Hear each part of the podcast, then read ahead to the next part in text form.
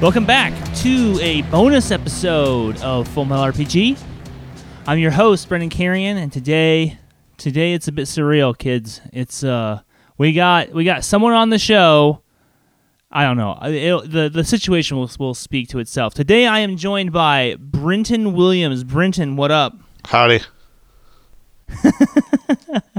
Welcome to the show, man. It's so great to have you here. Yeah, it's good. It's good. Now, uh, to those of you who listen to the show regularly, you may know that Brenton is a friend of mine, and he's a member of a writing group that I established uh, to write role playing games. And um, Brenton, being the guy that he is, is just way out in front of everybody else. And uh, he finished his game. He wrote his fucking game, and now it's on Kickstarter. Is that right, man? Yep, it's live right now. It is live right now, guys, and let me tell you, it is it is a, it is a piece of, of beauty, my friend. It is just like something. It's like I'm so stoked to see it. I just I just can't I can't believe it. I always kind of figured you'd be on the show at some point, but I figured it'd be just like, oh yeah, it's me, me and Brenton just hanging out and talking about role playing games and shit.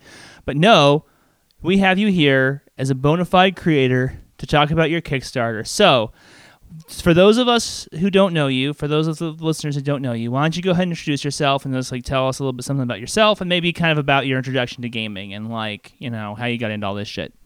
Yeah, yeah. So, um, Brinton Williams. I live up in the Bay Area.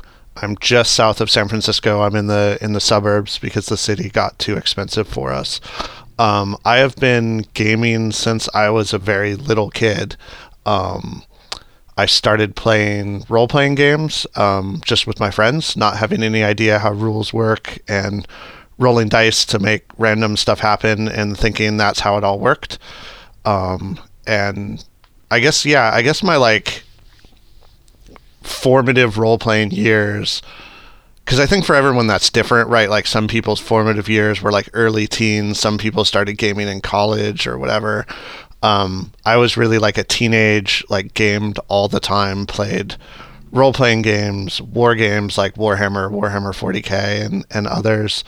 Um, super into D and D second edition. Um, that was sort of my like mainstay edition that I carried around with me everywhere in a school backpack, and then transitioned as a lot of people do in the edgy mid 90s to Vampire the Masquerade and like sort of that whole slate of like darker kind of weird games that came out at that time was my my jam then.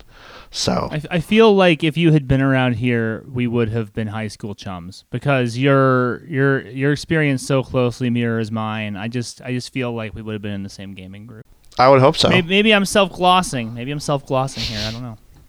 Um, go ahead. Go ahead. Oh, I was just gonna say that. Um, I mean, at the time, I tried to make friends with every gamer I knew, but the number of gamers I knew could be counted on like one hand. Uh, with a couple fingers left. yeah, exactly right. And then so in those those early days of gaming when we got started, there were so few of them and such they were such misanthropes usually as people, so socially awkward and inept that I mean this uh, this definitely happened to me that I kind of felt like I needed to be friends with every gamer that I met, and I needed to cultivate these these friendships, these relationships with these gamers. And um, then, as my social circles expanded, I realized I was taking on all of this horrifying dead weight, and some of these people I just shouldn't be friends with. You know? Yeah, like I felt like I wasn't allowed to be picky. It was like uh-huh. if they were a gamer, I had to be their friend, and then like all of their uh-huh. other flaws and problems were like, well, they're a gamer, so we can at least do that. Um, and uh-huh. it's true. Exactly. As as I got older, it was like, wait a minute, these are fucking horrible people. Some of them, not not all, some of them, and you just like so. There were a couple important points in my life where I just I was like, it's not worth it. I love playing games, but not with these people, and you just have to like cut certain people loose.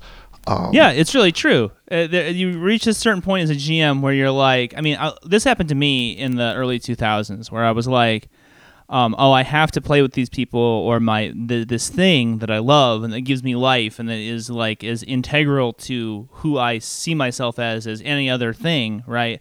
I won't be able to do it.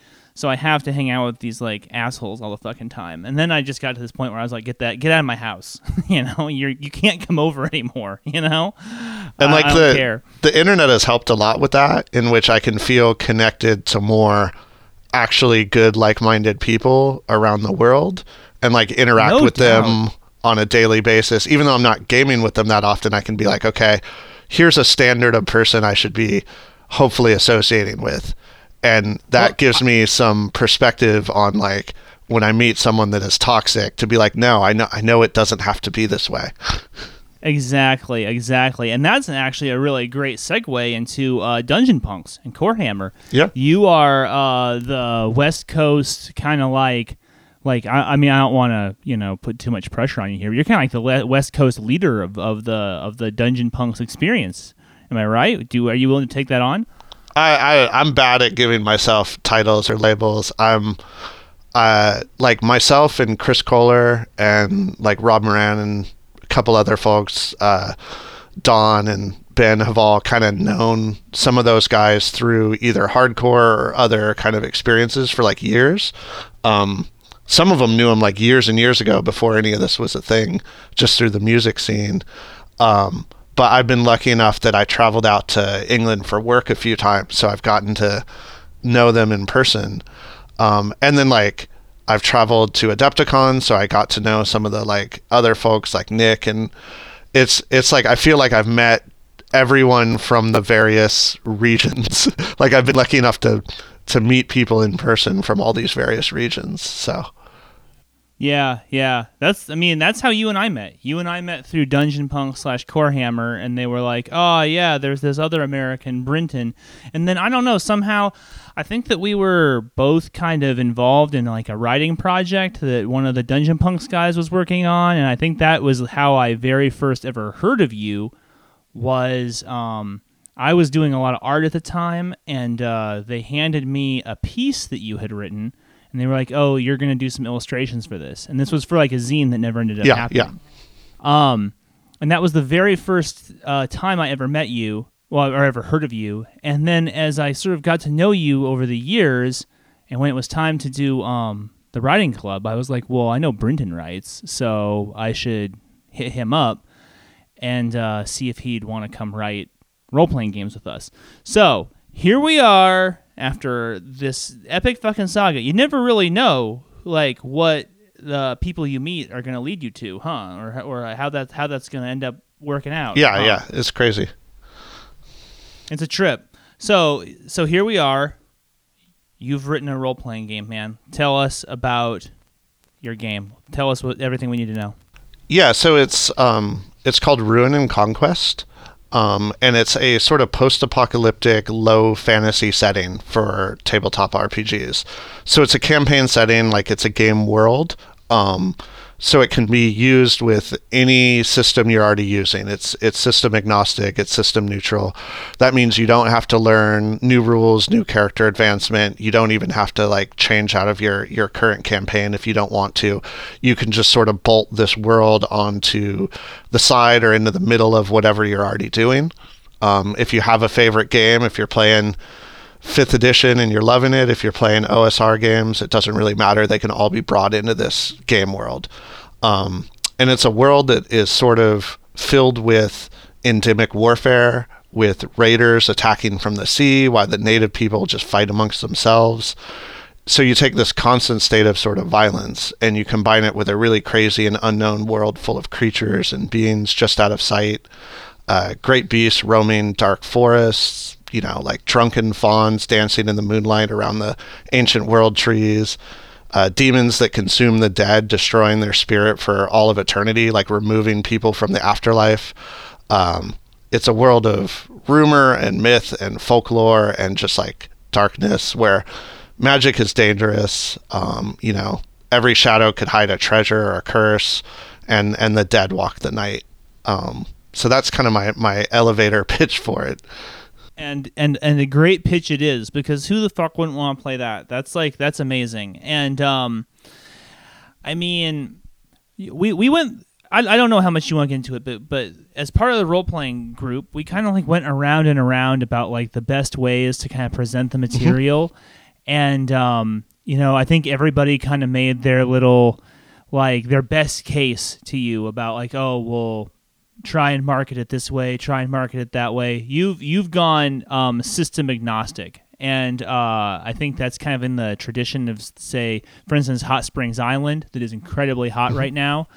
Um, sort of talk to us about about your experiences with that and your feelings on that. Like, uh, uh, go go ahead. Yeah, I mean it's I I thought a lot about it and it it kind of came down to is that I didn't I didn't want to write a rules engine. Um, I didn't want to take that on. I also didn't want to burden uh, people with having to buy into my rule system.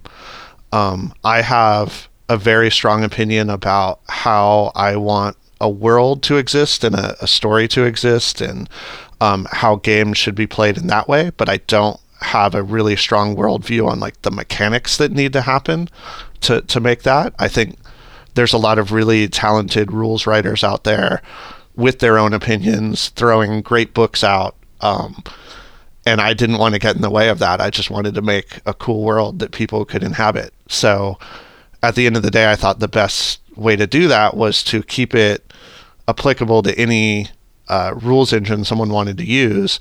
Um, and just write it in a way that it could slot into any of those with, with very generic sort of stat blocks for the creatures and then just a lot of world building that you can you can go into.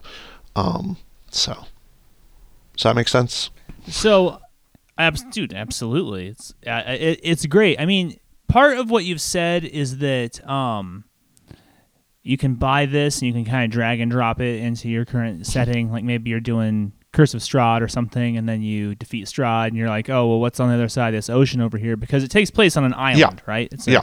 it's an it's an island culture, and um, you know, if you if you're if you're playing through any of the Sword Coast stuff uh, for Dungeons and Dragons, and they've like really been hitting that Sword Coast thing hard, then you if you decide to go out of the coast and into the water, then the island can be right there. Yeah. and on some level, it's not uh, it's not entirely uh, uh, different from what was going on with like the Moonshae Isles and stuff, right? I think I think it's like a, a grittier, uh, more interesting version of something kind of like that. Am I wrong? No, no, it it's true. And and the thing I I sort of forgot. Yes, it's an island. It's a big island, so it doesn't need to be part of, you know, it doesn't need to be tacked on to another campaign world. You can you can adventure for years within just the confines of its space. It has all you need, varied terrain, mountains and forests and lake areas and frozen areas and giant swamps with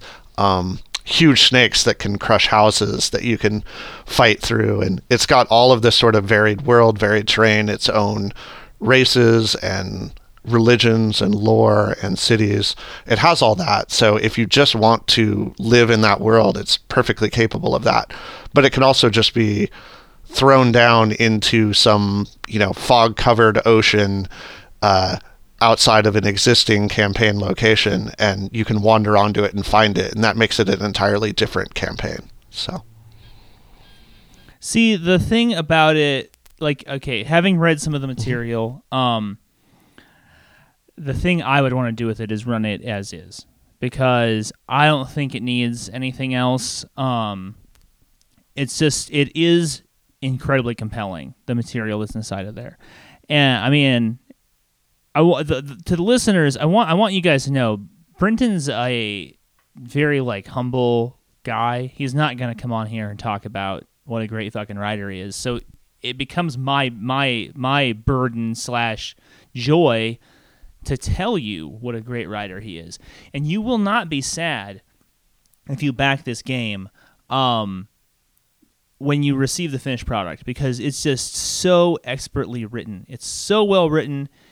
It's a standalone campaign setting all on its own, and you like like just like you were saying, Brenton, you're you're gonna be able to get years and years out of it. You're gonna be able to run a completely self-contained like epic, a multi-generational arc if you wanted to. Am I right? and i mean i i guess i need a hype man i need someone that just stands behind me and i need the flavor flav to swing in and, and talk up because i i'm not really you know i kind of just threw this together um at the beginning and then as I've written more and more on it, it's taken like a really strong direction and shape that I'm really excited about and happy and, and can't wait for people to be able to see. But yeah, I I mean I've been accused in the past of being uh, understated, so Well, you know, we live in the internet era and everybody's always, you know, self glossing and hyping their shit on Instagram. And I think everybody gets a little tired of that. So it's definitely refreshing to um, encounter somebody who's so modest about their own talents. But um, yeah, and it's just very important. I, I my Instagram is full of stories about me as a 12 year old role player. So I'm I'm obviously hard, Oh, hard yeah. to shame. I'm hard to shame. and they're good too. Uh, we'll we'll get to that at the end. People should follow Brenton on on uh, on Insta because it's it's it's a treat to read. But um, like it's it not just the writing, but the creative vision behind the entire package. Because as you were commissioning art, you were sending me pieces, and I saw a lot of the art before it showed up on the Kickstarter, and um you want to talk about that a little bit about kind of like doing your own art direction and, and, and kind of where this idea came from? Let's start with that. Where what was the seed? What was the inspiration for this book? Um, so the inspiration was, um, I think, I think there were two different threads on Facebook, which is a weird thing to say, but uh, there were two threads on Facebook. There was one kicking around, I think, in the Dungeon Punks, and one on your guys's uh, wall, whatever channel, something. I don't know the terminology for it, but it was essentially saying, Sure. uh, what's what's uh, either a franchise or a campaign or something that doesn't exist that you would want to play. And I remember because I write three answers or more for everything, like I, I gave a number of answers, and but one of them was this. What ended up turning into this this sort of campaign setting was, I wanted something that was sort of historically based, that was about people fighting people, not just fighting orcs or goblins or, or killing like mass extincting like evil races. That it was about human conflict in a realistic setting, but with fantasy elements to sort of you know blow out that realistic setting, take take the themes of it and just make them bigger. Um, and so I sort of like pitched the the time period of it. And because it's a Facebook thread, like one person said, like, "Oh, that sounds neat," and then it moves on, and no one cares. But it stuck in my head as like, no, wait a minute, that that is Yeah. actually what I would like to do. Um, and on yours, you were like, hey, we're gonna start a writing group, and I'm like, yeah, cool, whatever, sounds great. And then a month or two later, you were like, no, we actually started this group. Do you want to join? And I was like, oh yeah, actually, I guess I better write something. It should be this. This is the thing that's in my brain and can't leave it. Um, so it's based loosely on you know sixth, seventh century uh, Britain, um, which is after the Romans left and before the Vikings came. Like it was during the Saxon invasions.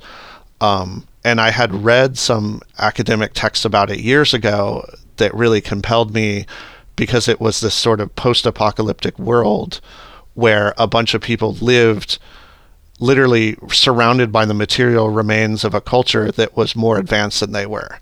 And that doesn't happen much in human history. We we we might not personally like we might not be better people than we used to be, but technologically we are better off. We build better things, our cars drive themselves, we have phones, we have computers in our pocket, like we are technical technologically on an upward curve. And only a few times in history are we not? Are we sitting around staring at people who knew more than us that could do bigger and better things and we have to live in that shadow? And this was one of those times and I just wanted to kind of take that and blow it out with fantasy elements to to make a post-apocalyptic like fantasy world. Awesome, awesome. Uh, now in the the art, because I remember when we were first talking about the game, and I was like first reading it, and I just got these images in my head of these kind of like green rolling hills and like fog covered mountains, and it the, the the whole to me there was an intense melancholy like inside the inside the prose the way that it was written it it's, it it felt like a it felt sort of sad like you're like standing on one of those cliffs that you see in like a movie with like the waves crashing underneath it and there's like the all this verdant land behind you, mm-hmm. you know. Um and and so I had to, I, you know, that's the thing is when you read a role playing game and you haven't seen the images yet that the author sees, you have a particular idea of it. And to me, it was very picturesque. But then as the art started coming in, like there's this incredibly kind of gritty uh, tone to it. Am yeah, right? um, and that's that's parts of it. Uh, like the major things I wanted is sort of this very very. Uh, I'm trying to think like natural world where humans have only managed to kind of tame small portions. Like there are these little, uh, you know, clear areas within the world, and everything in between those isn't safe. It's you know, it isn't safe because there's humans out there, uh, war bands and raiding parties and bandits, and it isn't safe because just the world of nature is not your friend. Um, there are, you know, these things that I call great beasts, which are descendants of the original, you know, form of an animal. So if there was one original wolf, then its progeny are a bunch of great beasts, which are these giant wolves that lead like intelligent wolf packs and uh, will, you know, hunt humans for sort of sport because they feel they're intruding on their land. So you have that. You have massive boars. You have, like I said, snakes that can that can crush a whole household. You have all of these different creatures that live just outside of the human world that really feel humans are are interlopers in that world and are at not open war. We're not talking about armies on a field, but in this kind of uh, asymmetrical war with them, where they they definitely don't like them. So the the world isn't safe. Um, and one of the things I wanted to try and push on that is that the world isn't safe because of human interference, because we're this sort of, uh, in some ways, we're the the most advanced and greatest thing in the world, and we have religions and gods and culture and art, and then we're also this horrible disease that is uh, destroying nature, and nature is fighting back. So it's supposed to be this big, beautiful, amazing world, but also at war and on fire and covered in smoke and flame. And so it's both.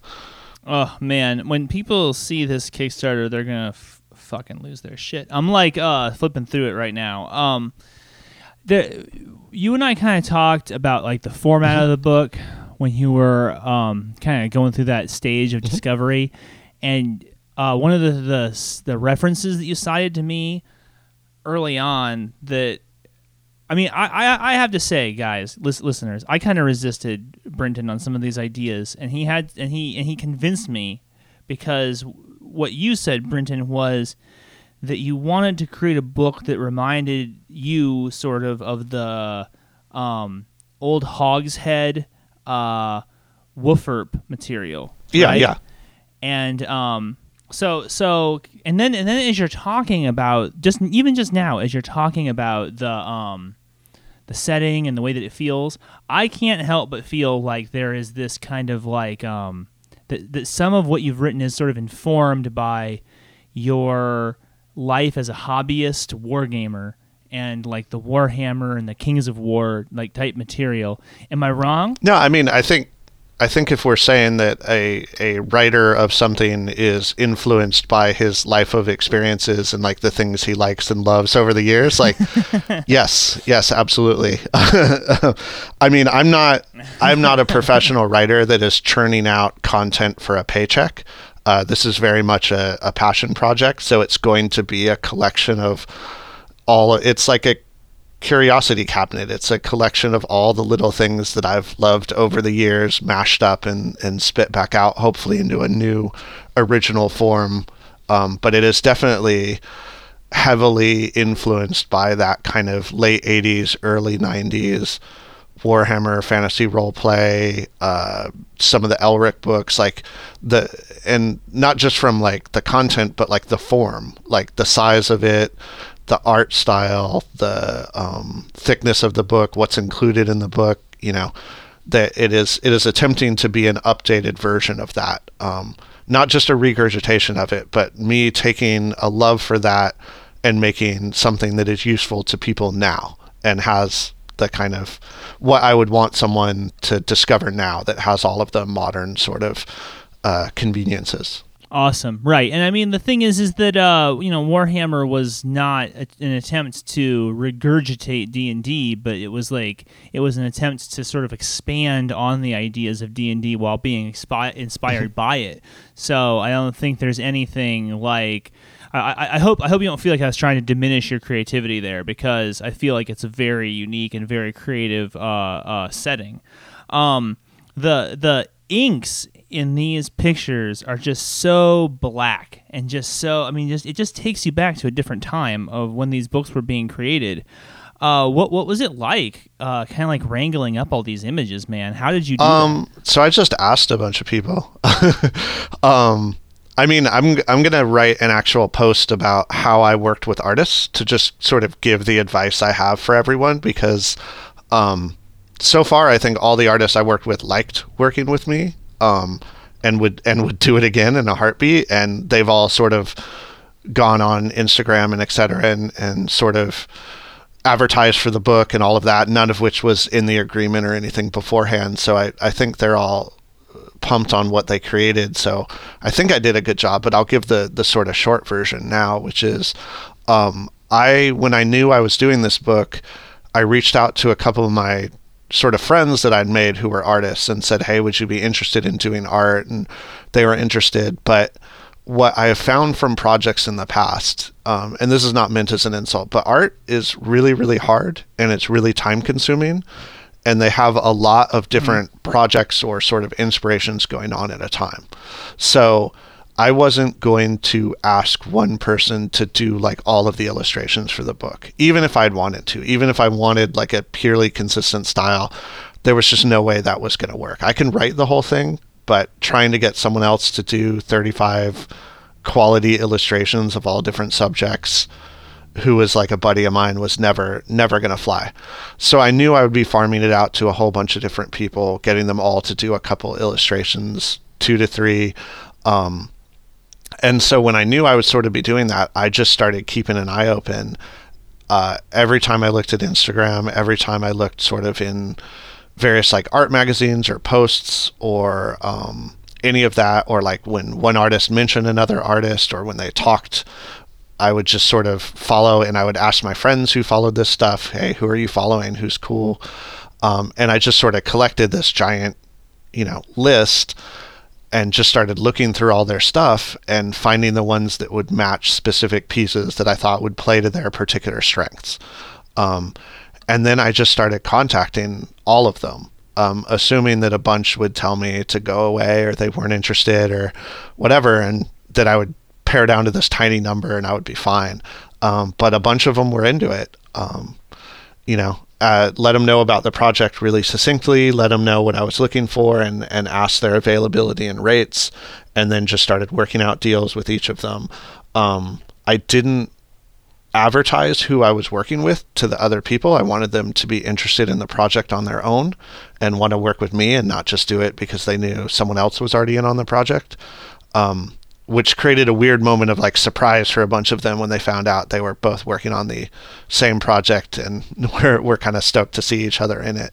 No, that's cool as hell. that's that's that's rad. Like when you get invited to uh, a party and then you show up and your friends are already there, right? That's that's cool. That's great, right? Who who doesn't want that?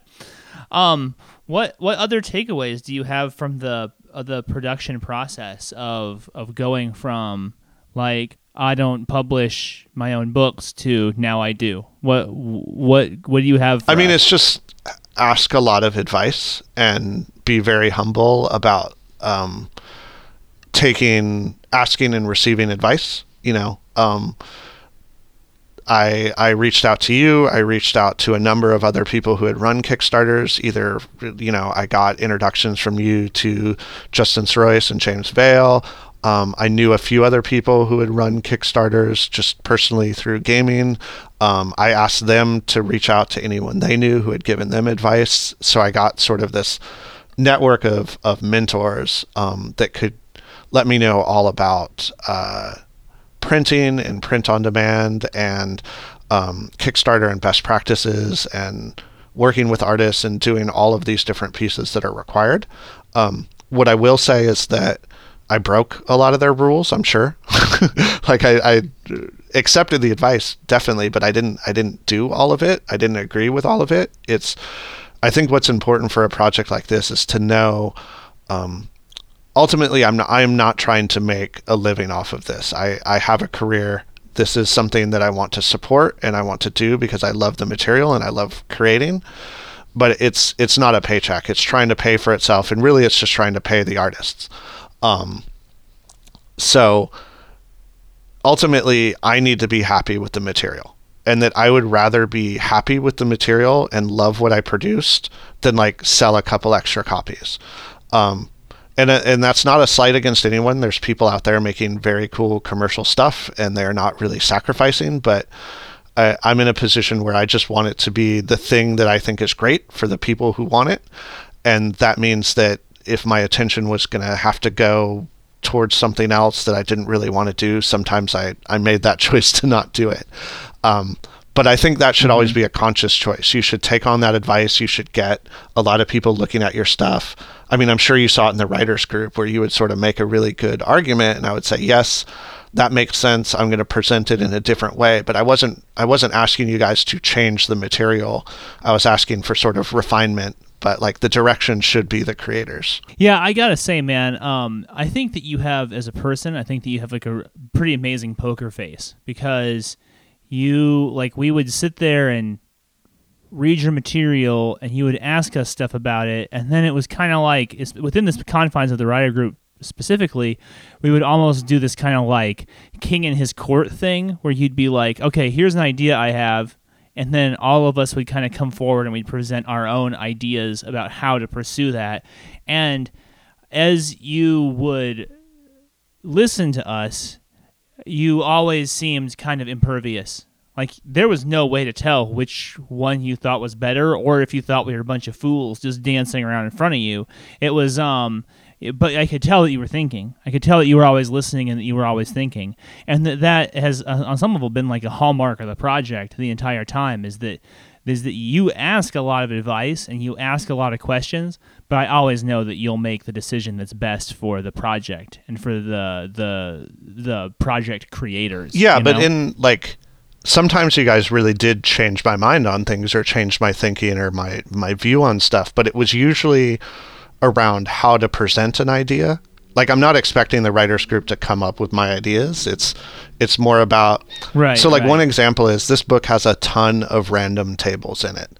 Um, and I had no mm-hmm. interest in random tables before chatting with the writing group, because in my mind, I don't want random tables. I just want you to give me like the world, and I'll make up the stuff. Um, but that's mm-hmm. that's how my brain sort of works. Um, and that's why I'm writing a role playing book. Uh, what you were sort of convincing me on is that other people want a window into how that works. They don't know everything you know about this world. Put it in a table and let them kind of pick and choose what they want out of it or roll randomly or get all of these sort of ideas and inspiration in that format.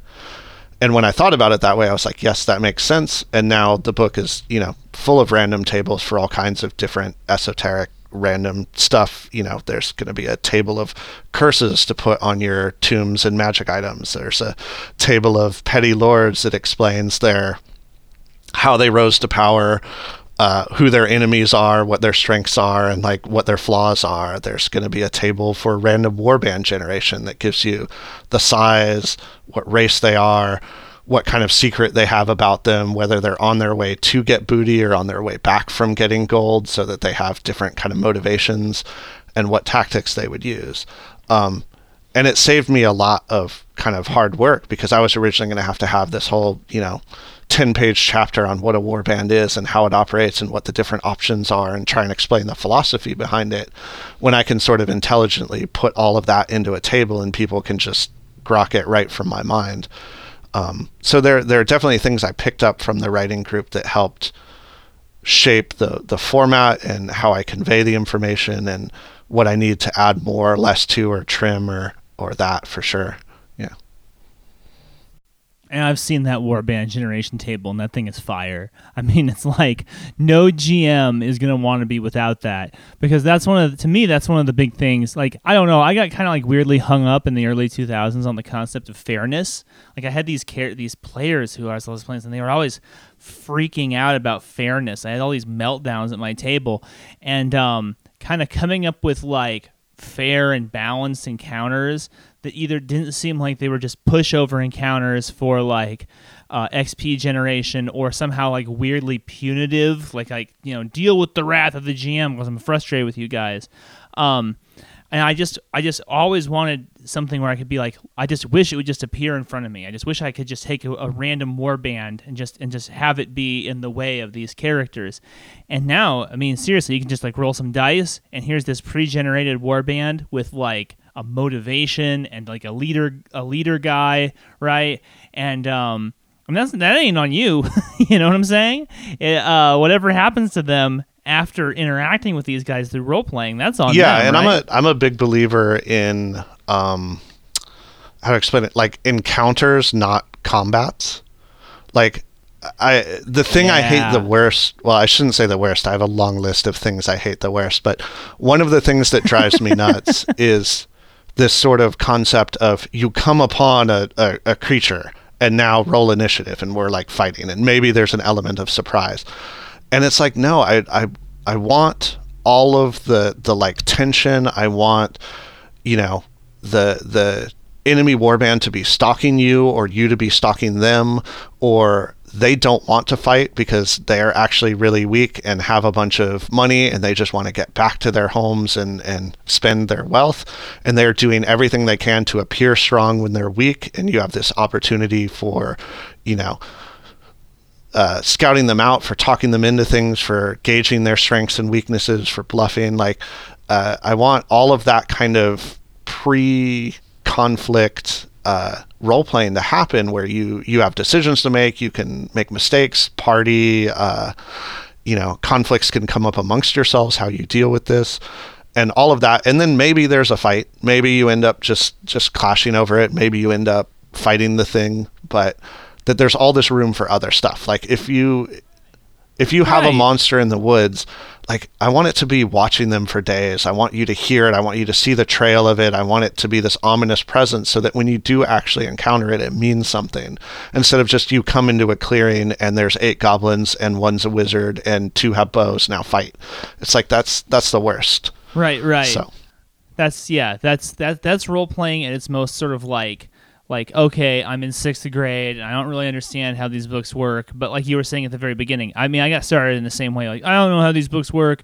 Here's a you come upon goblins. Goblins hate humans. Humans hate goblins. Now you fight. We're gonna roll the dice.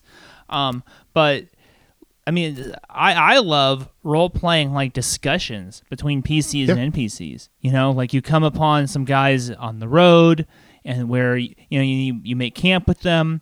Like, where are you coming from? Where are you going? What did you see there? Maybe your characters at, are at a point of development over the course of the campaign where they have personal philosophies that they want to um, like argue about. You know what I'm saying? Like, what is better, like war or peace? Like, what, like, like, what is more fulfilling, like power or love? You know what I'm saying? This, that stuff is that stuff is great when you can actually get to do it. And um, it sounds to me like the tables that you've created will allow people to build like compelling encounters, not just in this game or in fantasy role playing games, but in like if you're using your Vampire the Dark Ages book, you know? Like, oh, here's a petty lord. Yeah, right? and that's the the tables are all meant to be able to be used all over the place. Only a few of them are specific to this, but it's yeah, there's a there's sort of a town generator that gives you sort of what state it's in, what it's doing, what the the people are doing, who how is it ruled, who rules it, and then there's one for just generating like the characters, the main characters within it, which is the usually because each this is a very kind of tribal society and that there are there is no like king that rules the land. There are a bunch of people who would call themselves kings. There's a bunch of people who call themselves lords over their own little dominion. And that dominion could be large and have a whole bunch of vassals that kind of contribute into them, or it could literally be like their little swamp with their tiny town and their hall, but they're still they're the lord. Um, yeah, yeah, they're clinging to that, man. That's, their, thing, and they have their personal household of people, you know, their family, their soothsayer, their weird seer that's throwing bones and calling you all traitors. Um, so as you sort of move across this world, it's this patchwork of loyalties and conflict and beliefs. And, you know, because there's different major religions, that was another theme I wanted to get into in this, is this unique period where you have the old religion of the people who had left the island that's just left over and held on to by a kind of the diehards. That they don't even know what the language means anymore. They don't know what the words are, but they keep repeating them just because they believe that's what will, you know, save them in the end. You have the original religion of the island, which is very nature focused and everything has a spirit, and those spirits uh, must be respected and sacrificed to, or else all of sort of the wild world is against you.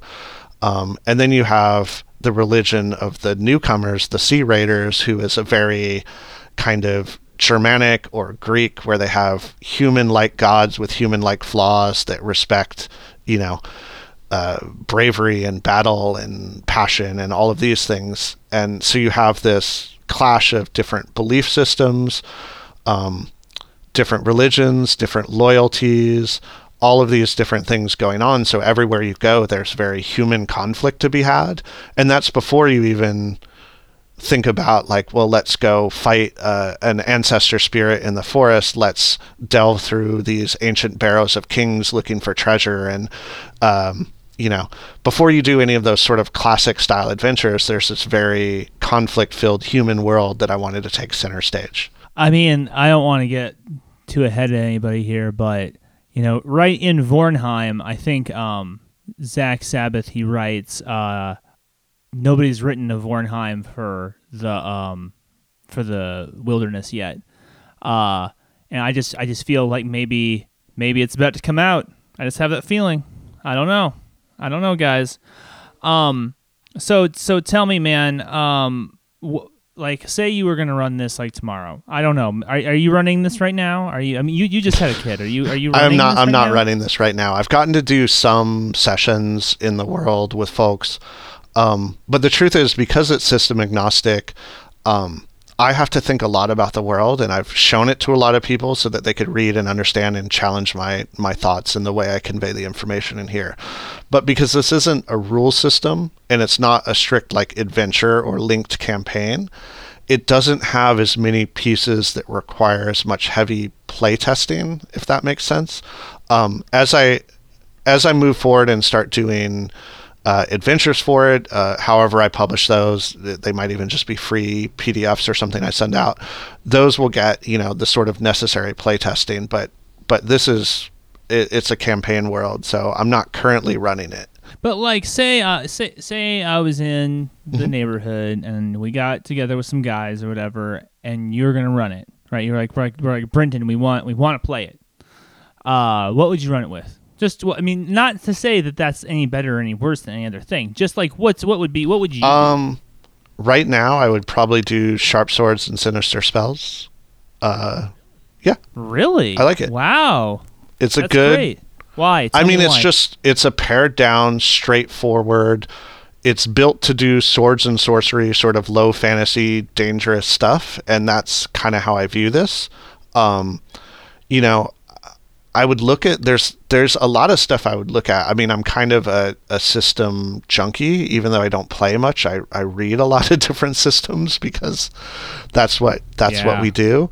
Um, so you know, this could work really well from even just like D&D 5th. I would also feel comfortable running it. Um, the only thing is I, I hate telling players first thing no. And I feel like if I was running D&D 5th, I would already be like, well, I don't want fucking tieflings in this. Because I just don't. yeah. I just don't. That's exactly what I Uh, was gonna and- say. I was like, I was like, am I do I, do I get to play my Dragonborn uh, paladin? Is And, like, it would work. know? It would But work. but Um, but like what what I generally do is in not generally specifically in this case, there are a list of races for the world, Um, you know, there's a bunch of human races because they all have sort of unique cultures, backgrounds, beliefs, and sort of abilities. Abilities being a very light sense, like they have a background, like there's a race of horse people, not part horse, but they ride horses all the time. Um, Yeah. yeah, so they lords. they come stock like you have ability in horsemanship, you have ability with certain weapons, you have a background in certain things, um, and that comes with that that human like race. And then there's other folk races which are kind of the equivalent of of demi humans um, from the old style, but those are much more rare.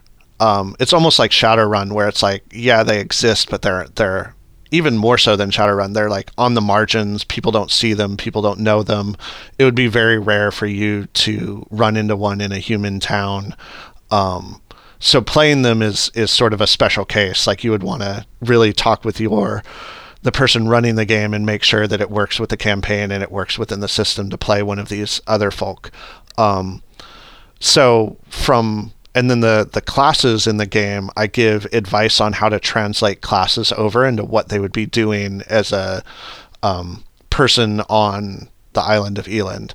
So you can use all of the classes from whatever game you're using, and there's just sort of a translation into how they would behave, what they would sort of be on this world.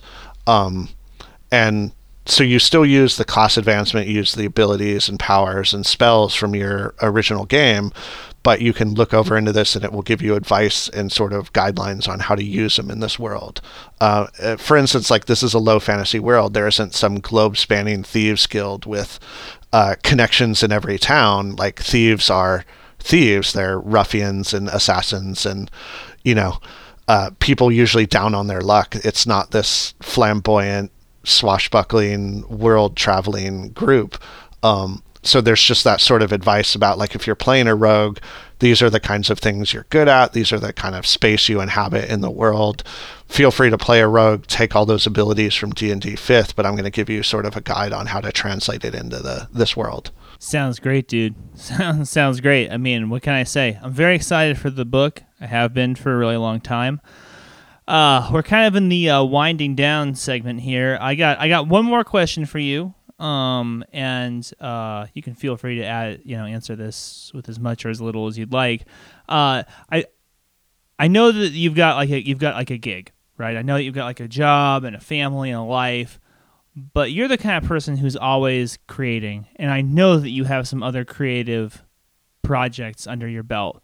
Would you care to share some of those with our listeners so that we know your full your full pedigree? I mean, like stuff I've done in the past or stuff I'm looking to do in the in the future. oh no, no stuff okay. in the past. I mean, yeah, I don't. I I'm never not making something.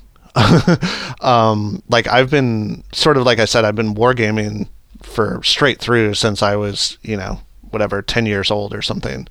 Um, so I'm constantly making new armies and new army projects um, that have themes and and whole kind of uh, stuff around them, both historical, fantasy, sci-fi, everything. I have way too many painted miniatures in my life. Whole whole like Greek and Roman and barbarian armies, and you know, I I game pretty much anything. Um, so there's been that. Uh, I self-published comics when I was a sort of teenager into my early twenties. Um, what, what was it called? In case there was a really look it up? bad one called Fallen that was like I started writing when I was, you know, whatever, 17 or something and pretty much anything you write when you're 17 is incredibly self-indulgent and sketchy. It was like this gothy post-apocalyptic world and it is it was entirely ridiculous. And then I wrote one called Creep which was essentially a superhero version of Cyrano de Bergerac, where there was a, a just this guy who was born with all of these kind of defects and looked horribly ugly, but was super strong.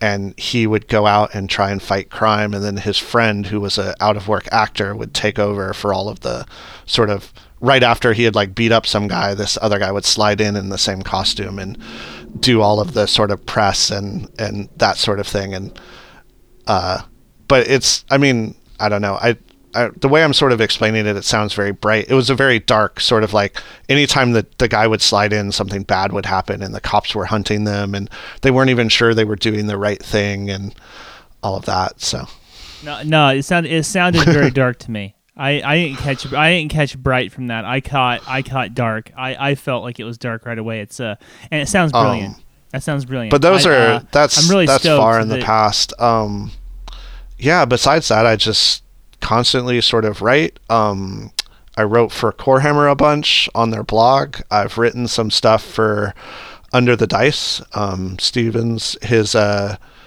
zine. Um, I'm I'm pretty much mm-hmm. willing to waffle on about role playing, wargaming, or nerd subjects to anyone that wants it. Uh, I think I write pretty quickly.